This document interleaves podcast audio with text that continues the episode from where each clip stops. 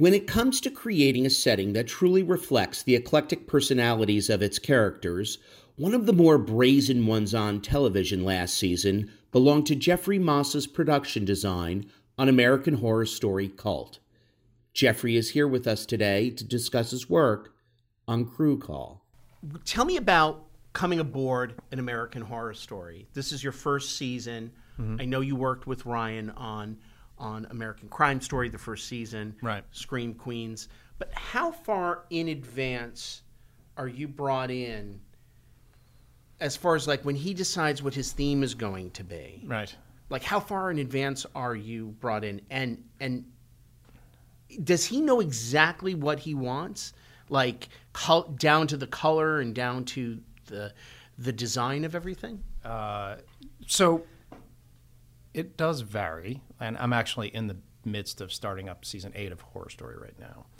Um, so last year I was brought in probably 12 weeks ahead of shooting, something around there. It was a little bit different because they uh, they actually in the beginning had me working on Cult and um, American Horror Story Katrina.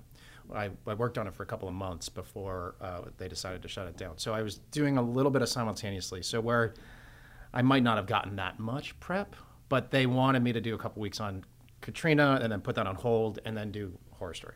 Um, so I, I would say it was about 12 weeks ahead of time. And last year he was pretty specific about what he wanted. I don't get a lot of time with him ahead of time, so you have to glean.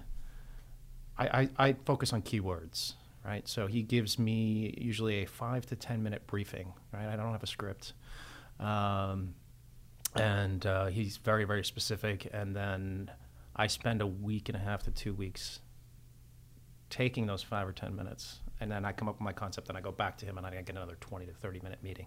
Um, so you you do have to do a lot of interpretation. You don't get a ton of specifics in five or ten minutes, but he when you get that second meeting, um, he's very clear on what he likes and what he doesn't like. So and he has a very strong aesthetic, and he's never well, I'm not saying never, but he's rarely wishy washy. So, uh, so that part's great.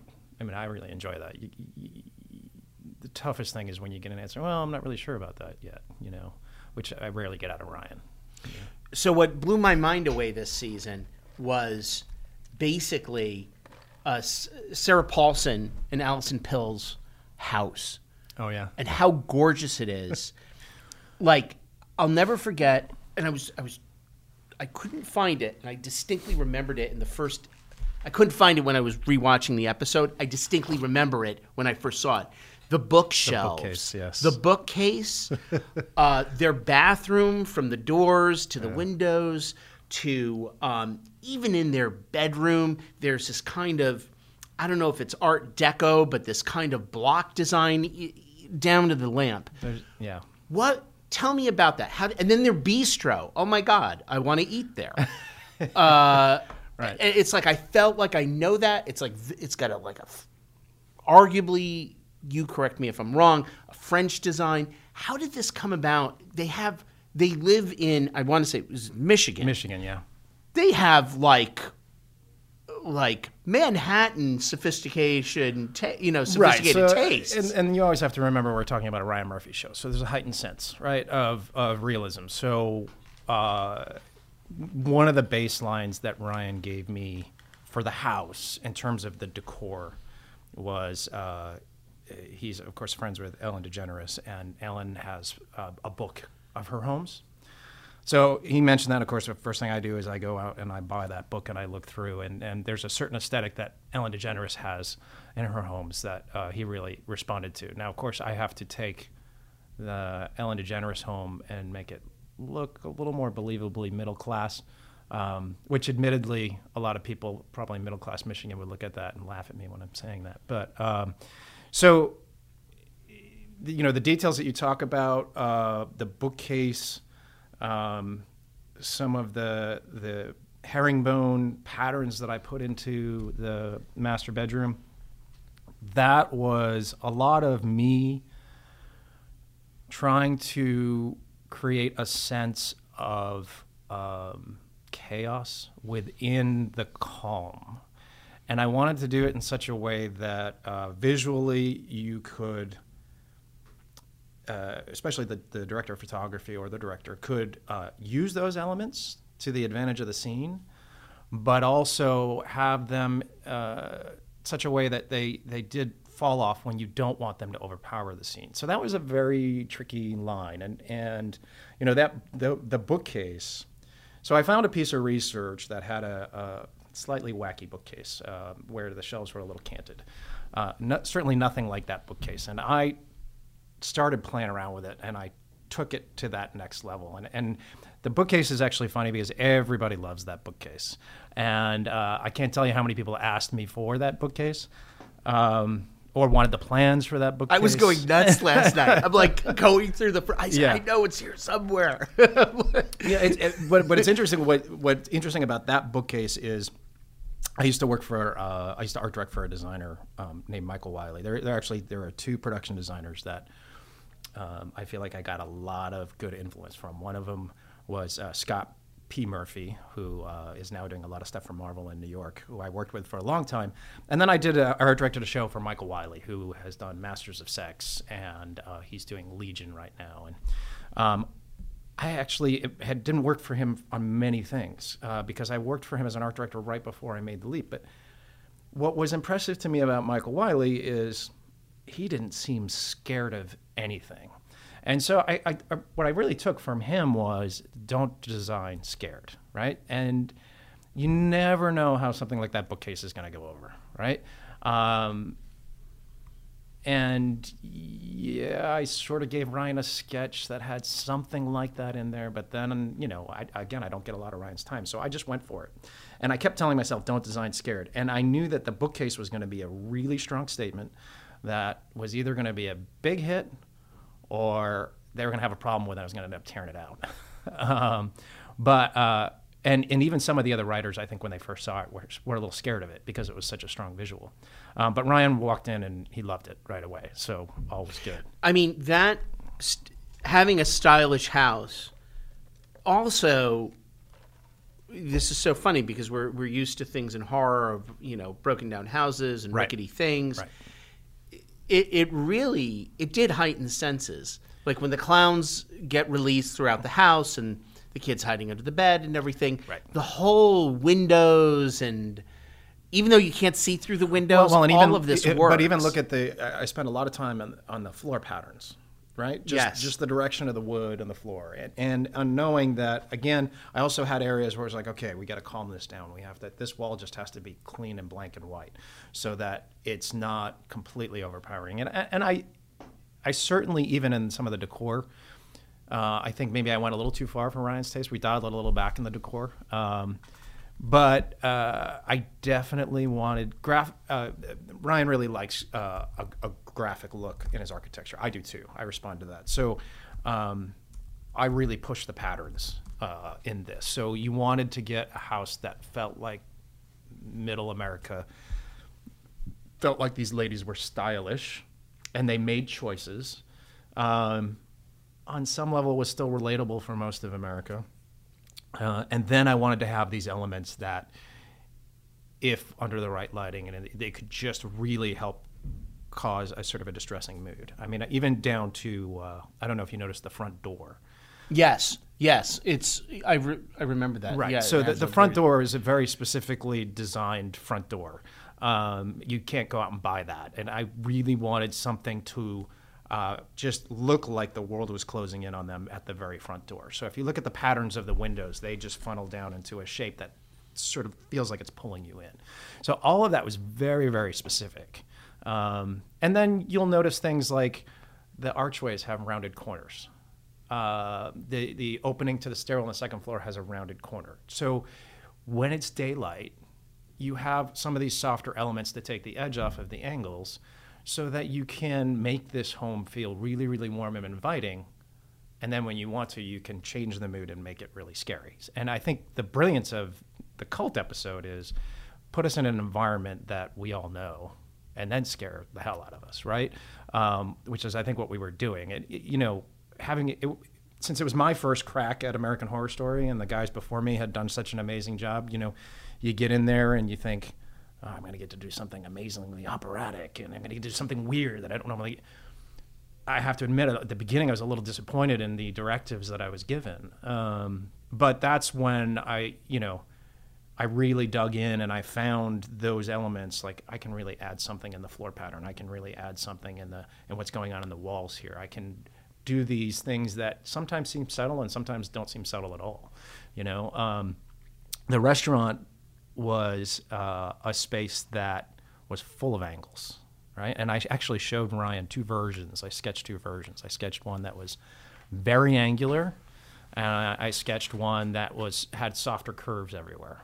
Um, and he liked the the the angles of it. And I wanted, especially in the restaurant, I wanted to be sure that wherever they put the camera, there were lines either coming at you or going away from you to some sort of vanishing point. So it just it adds an element um, of movement even when you're static that I feel like heightens the tension a little bit. And was it modeled after a, a real bistro? I mean, it's no gorgeous. Thank Open you. that place. Yeah. I hope that still exists. You know, it was, it was, it was, it was kind of entertaining. Was um, you know when we start the show, I have more people drawing uh, construction drawings for me than I would when the show is normally running over. So, so I start out with a bigger art department, and then as we get into the episodic, we pare down to my core crew. And so I had a few extra uh, designers there, and, and one of them was a gentleman who had a, a, a long career as a production designer, and now is as he's gotten in, into his older years, he doesn't want to necessarily deal with all the, the stuff you have to deal with. So he, he's happy to just come in as somebody's drawing hand, right? And so uh, this was my his first time working on one of my shows, and he came in, and we were already about he replaced somebody else who left for another project. So he came in, we were already about halfway through building it, and he came up to me and he said. Man, I love that restaurant. It, it looks like it was professionally designed. And I, I, was like, should I take that as an insult? Uh, I am a professional designer, you know, because he always had this sense of surprise in his voice. Um, but uh, he, uh, Ryan had given me some some basic reference points, you know, uh, and one of the other writers had given me some basic reference points. It's like this restaurant, it's like that restaurant. Um, but again, I took all of those elements and sort of funneled them all together. Now, look, shooting in a supermarket. I I always hear this. I, I, there's this legend that everyone shoots in the same supermarket Yeah. in Hollywood. Yeah. But there was something about this, even if this is the same supermarket, Mm-hmm. in terms of the the pale yellows. It had a very 70s Yeah. feel to it. Yeah. Can you can you tell us more about because that's a key scene. She's that's a, yeah. So there's a horror there's, scene. There's probably two or three supermarkets that are filmed a lot, and and that is one of them. And we of course scouted a few. And there's other supermarkets you can shoot in. It just it's how film friendly are they, right? So this is something where we were filming it enough. We knew we were going to have to shut them down for a while. It's very expensive to shut down a supermarket. They make a lot of money per hour. So you think about that. In order for them to shut down and inconvenience their customers, they have to make more than they would normally make for them to be worth it. So, uh, so it is one of the ones that is shot uh, often. We actually it was the our sort of our second choice, and I, I don't remember exactly why we ended up there. I think it was a schedule issue. Um, but in the end, I actually it quickly became my first choice because it was the it, it's about the lighting in that particular supermarket. You, know, you talk about the sort of that overall yellow tone, but it's you can see as soon as you walk into that supermarket, it's just a big box. And again, it's a, it's that graphic element that both Ryan and I like so much. It was the repetition of these fluorescent lights and these exposed bulbs that just created all of the tension there. Whereas a lot of the more modern supermarkets, they try to dress it up a little bit more for a better customer experience. This, you walk in there and all those lights are in your face, and those rows are so perfectly even in that restaurant. I mean, somewhere in that supermarket that uh, it, it's again, it was disconcerting, especially if you're there alone, right? There's not. You go into Whole Foods now, or even you go into Ralph's, you know, it's sort of the end caps. It's all very designed now, and it's all sort of a welcoming. Uh, this is stark, you know. It's it's here's the shelves, You know, oh, there, there may be an end cap, but here's the shelves, and it's just all lined up, which was very good for that scene, right? Now, designing for you also worked on on on Scream Scream Queens, but designing for horror versus anything else, it is it the same rule? Is it the the the design is always a reflection of the character, or is there particular things in play to heighten suspense? You were talking about lines going Yeah. into infinity, or lines coming in and out at you. Yep. That's a that's a, a suspense. It's more suspense than character. Yeah. Yeah. Um, yes, I think that's definitely an element. I, I and certainly with if I had to take the two main sets that Allie and Ivy, you know, their home and their restaurant, I would say um, the patterns put into the house were more about suspense and less about character. Um, the look of the restaurant was probably a little bit more about character, if if uh, if I can make that distinction. Um,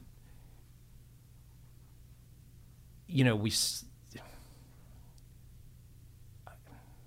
It's it's yes, you want to enhance the character with the scenery that they're in, but uh, there's also a tone of the scene, right? I'm not sure that's specific to horror. I did 911 right after I did Horror Story, and I can think of a couple of sets there where I did the same kind of graphic linear element to add tension to the scene. So, um, you know, it's just something as simple as in 911 we had two therapist's office and the scenes were intercut. So you're you're in with um, Angela Bassett and her husband's character in a family therapist office, and then you're in with Oliver, um, Oliver's character in another therapist office, and the scenes are very different. It's a little bit of dueling, right? And so I sat down with the director there and said, "Well, listen, we're going to build both of these sets, and, and we have an opportunity to really help tell the story back and forth of this dueling the differences between these two things and so we did that um, that had really nothing to do with the characters that inhabited those offices so i'm not sure that horror uh, is any different in that regard um, I didn't know if in like in terms of the way you you build a hallway. well yeah you know, yeah, you in hiding that. in hiding spots. and- Absolutely. I mean, yes, I will say that it's certainly in Scream Queens, um, and in in Horror Story, and in the current season of Horror Story, hallways are a thing. You know, um, you can you can do a lot just with a simple hallway. So whether it's a low ceiling or a narrow hallway, there's kind of nothing as brilliantly creepy as a very narrow hallway. you know. Can you tell us uh, any anything about next season of, of American Horror Story as far as like even theme words? I, I can tell you what Ryan has told the masses. Okay. Uh, you know, it'll be set uh, a bit into the future. Uh, it's not on a spaceship, and um, I guess that's that's that's kind of all I'll say. That's great. I can't wait for him to tackle. I'd love for him to tackle uh, like Japanese and South Korean horror, like something like do do do a version of that. He he had mentioned to me once that he's had nods to that. Uh huh.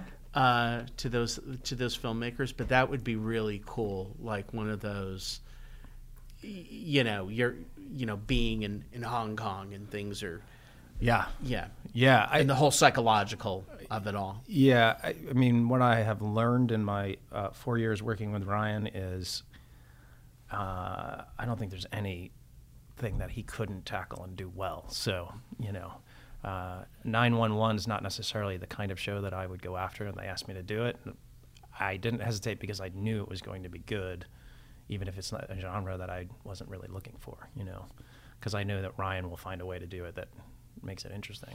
How did you begin working with him? Did he did he see something particular in one of your early in in one of your early credits that that he responded to? No, I, um, Ryan definitely likes, uh, at least my experience of him. I don't want to speak out of turn, but he seems to like the devil he knows.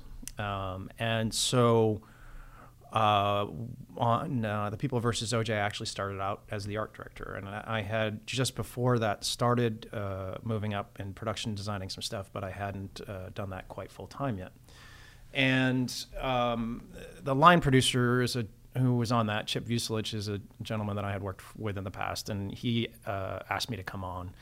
He wanted to get me an interview as a production designer. He was worried that my credits at the time weren't enough for, for Ryan to really pay attention. And, and uh, another designer that uh, was a, is a good friend of mine who had designed for um, Ryan also, Shane Valentino. They wanted him to do uh, OJ, and, and, he didn't want to do it. He would, he had another project he wanted to go to. So then they tried to convince him to come on and then let me take it.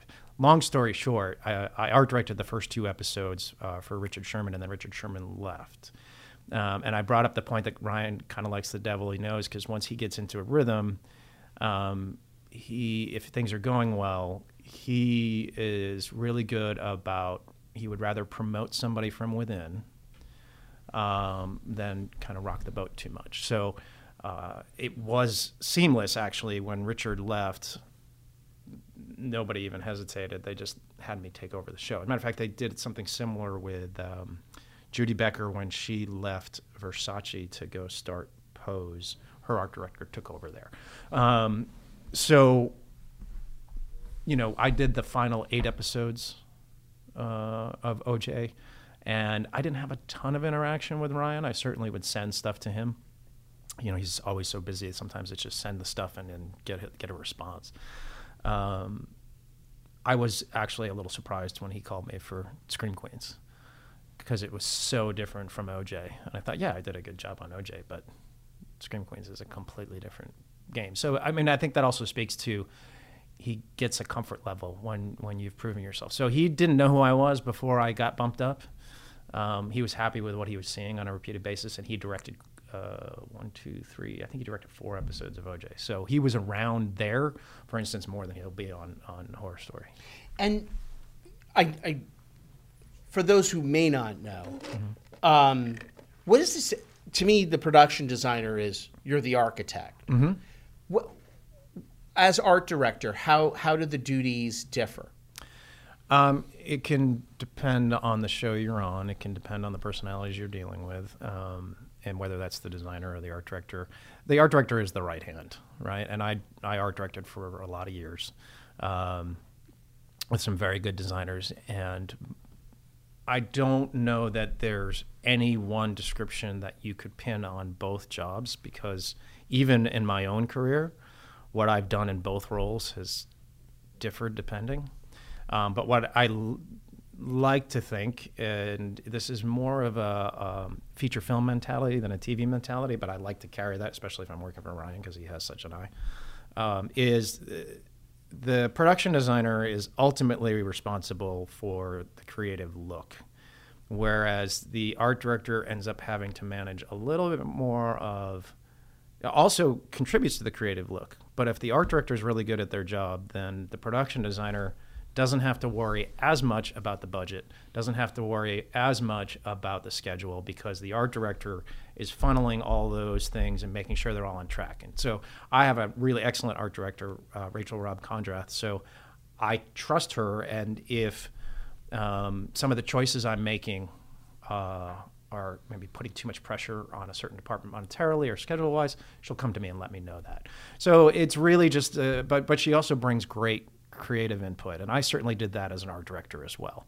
Um, it's it's a huge team effort. So the art director has to be a little bit more of the project foreman kind of role, um, and a little less of the creative, and hopefully that gives the opportunity for the production designer to focus solely on creative. And then um, the the other the other part of American Horror Story I want to talk about is the Warhol episode uh-huh. uh, with the factory mm-hmm. and the Chelsea Hotel. Mm-hmm. Can you tell us about the factory? Did you did you go? Let's leave it at that. Yeah. Um, Building the re- recreating the factory. Right. So uh, we we didn't go to New York, and um, we did it here, and we were uh, we had to find a location. We talked about possibly building it, but it's um, frankly in the scale of what that set is and sort of the episodic schedule grind. We didn't really have enough time to build it, um, and even if so, it probably would have exceeded our budget. The interesting thing about the factory is if you do the research, which of course we did, um, he Warhol had three different places, if I recall, that he called the factory. Um, and if you look at the timeline, and I went to Ryan and I said, you know, technically, the factory, the iconic factory that we sort of ended up modeling after, that everybody remembers, with the walls all covered in aluminum foil and everything, um, that was not where Andy was at the time that this would have taken place. He was actually in a place closer uh, to uh, Union Square in New York, and it looked like a much more traditional, just sort of empty brownstone apartment. Um, so, you know, first question to Ryan: Do you want that iconic look that everybody thinks of with the, you know, because he did mention the foil? I said, do you want me to go with reality here? And you know, and, and this has happened a couple times with Ryan. Uh, you should definitely go with what was real at the time. Okay, so I start changing my thinking.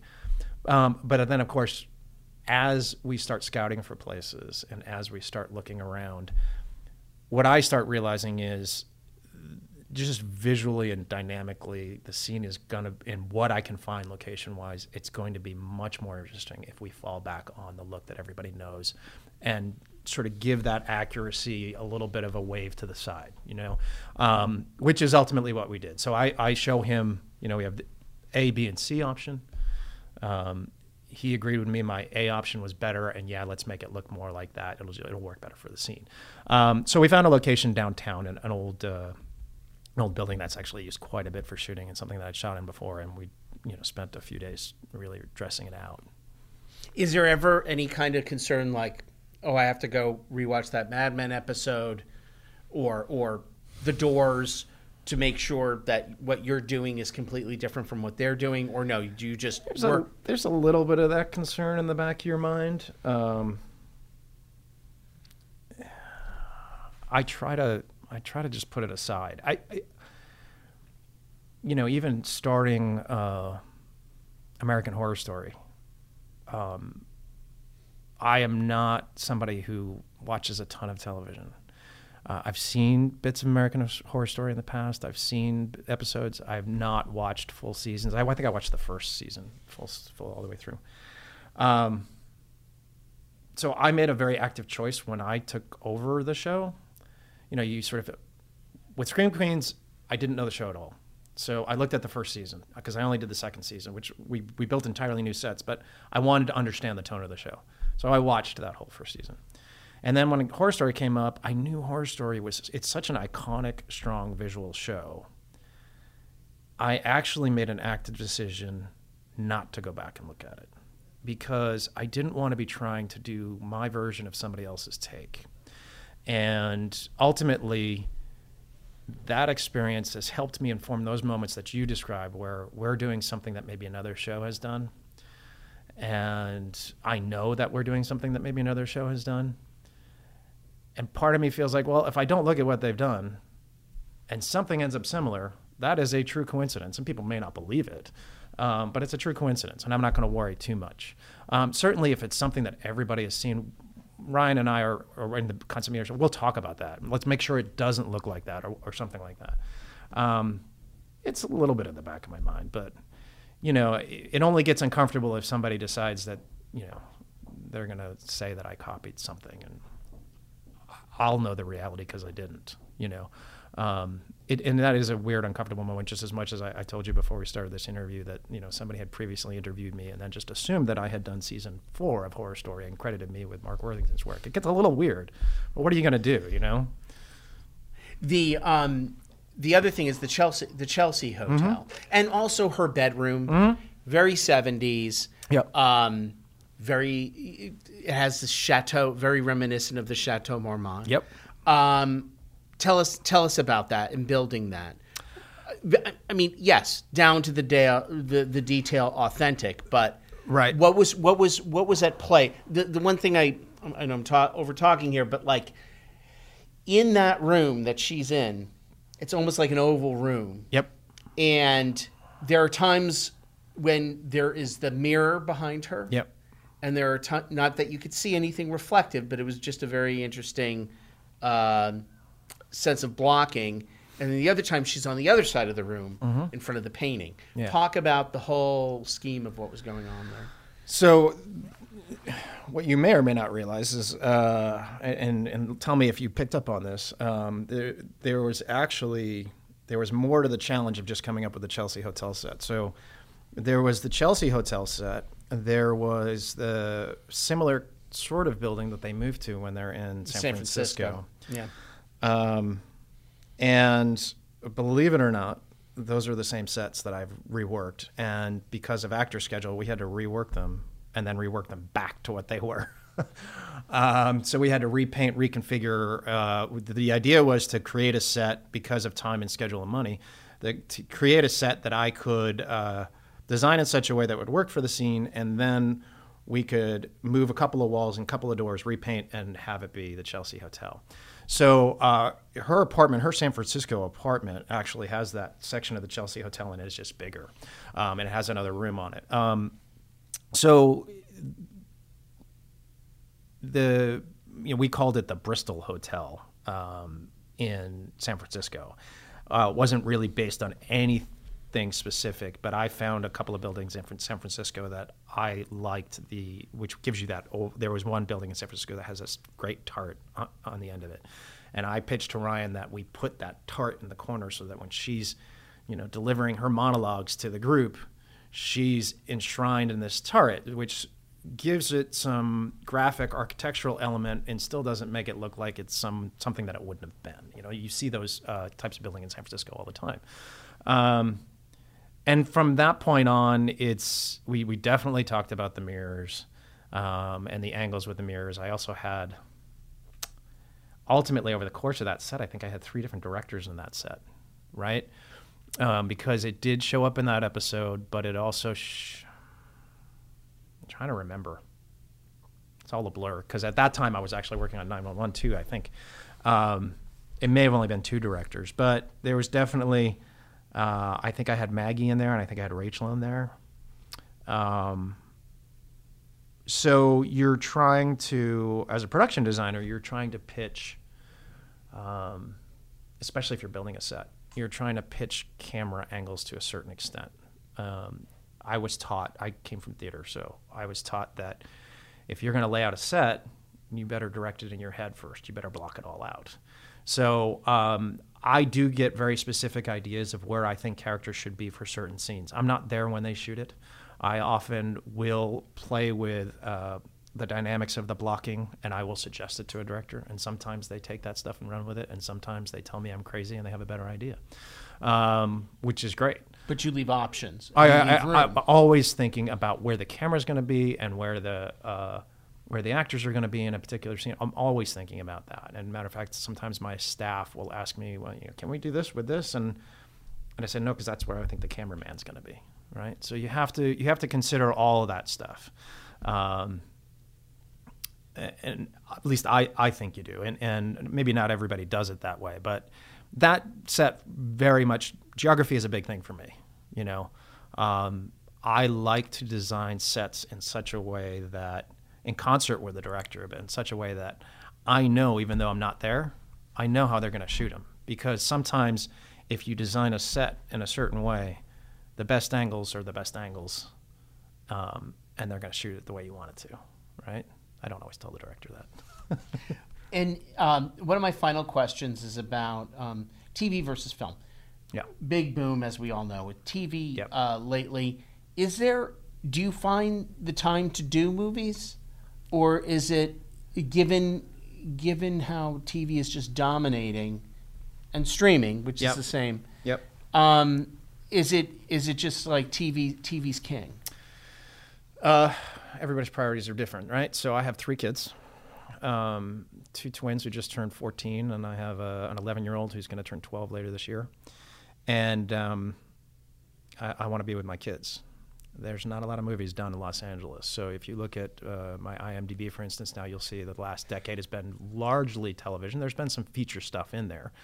Um, but, uh, you know, it's not, it wasn't as much of an active choice. Yes, I think the timing worked out really well for me because when I started TV, like the first real TV art directing job I did was um, was The Riches for FX actually In Um, Santa Clarita, in Santa where I Clarita, live. yes. Yeah. Um, and it happened at a time when my my twins were, who are now 14, were uh, two and a half. Right, my my youngest was newborn, um, and that was also a time where every movie just seemed to have just fly out of town. Like everything tax incentives were taking out of town. Um, so I would love to do movies, but um, there'll be a time and a place for that. You know, I, I, I get that. You know, I did a little bit of work on Miss Peregrine's when they came and did additional photography here. I did a little bit of work on the last Terminator movie um, for designer friends of mine, just as an art director. Um, but for me to commit to that right now, it, I fear it would take me away from my kids. You know, and so that's my priority right now. It would be great to do some movies here in Los Angeles. Um, it would be great. The tax incentives have helped some TV shows come back, but not a lot of movies. You know, and the movies that are being done here are, are, um, are tend to be smaller movies. Um, so, I TV is king in terms of content, though. I, and I often say to friends of mine, um, tell me five movies in the past decade that just you walked out of that movie theater like you couldn't stop thinking about it and it changed your attitude about or something or just got your brain going like and you want to see it again. Give me five movies right? Uh, people are gonna have to think about that to come up with five i think for the past in the past decade. Now when i was a kid and i was you know watching uh, raiders of the lost ark and et and all that i could have rattled off five like that right? Then i say give me 15 television shows in the past five years. And that, that, that, will not take them time at all. They will rattle it off. Oh, there's this, there's this, there's this. So, yes, in terms of content, TV, I think TV is king. I think what's coming out, I, I mean, no, uh, you know, if you're an Avengers fan, uh, you're an Avengers fan, but. Uh, th- that's the big movie. I mean, Marvel, Avengers. I mean, that's that's what movies are right now, right? Nobody's coming out of uh, uh, an Avengers movie thinking like, wow, that changed my life. That inspired me to do this, you know. But they are seeing TV programs where you're developing characters over a period of, you know, 20 episodes, 10 episodes, whatever it is. Where I do think that the the fact that you have that medium, for me, what happens is, uh, you know, the age old story. You read a book and then you see a movie and you're disappointed in the movie. Well, of course you are because there's there's a few reasons. One, we only have 120 minutes in the movie you know, um, and as uh, the layman might, might, not know, but when we write a script, basically a page is a minute. So we have to we have to try to stick to that formula. So you get a five six hundred page book with small type, and translate that to a script. That's going to be a eight hundred page script. I mean, you're not going to want an eight hundred minute movie. So there's a lot of sacrifices that are made when you're developing a TV show, and you you have episodes and you have characters, it's more like writing chapters in a book, right? So now you're not constrained as much. You can really develop that story over time. I think that's a huge difference. Um, and you know, at the end of the day, what do I want to do? I want to stay in Los Angeles and be with my kids. Uh, I want to work on stuff that I want to watch, stuff that you know and there's a there's a heck of a lot more television right now that I want to watch than movies. You know, it, it, it takes a lot to drag me to the movie theaters right now, not because I don't want to see a movie, just because I don't I don't see a ton of stuff that's inspiring. I think the best writers are in television right now. You know, um, but you know, if uh, Ridley Scott or Steven Spielberg calls and they want me to do the next sci-fi, I'm not going to say no. Jeffrey Mossa on Crew Call.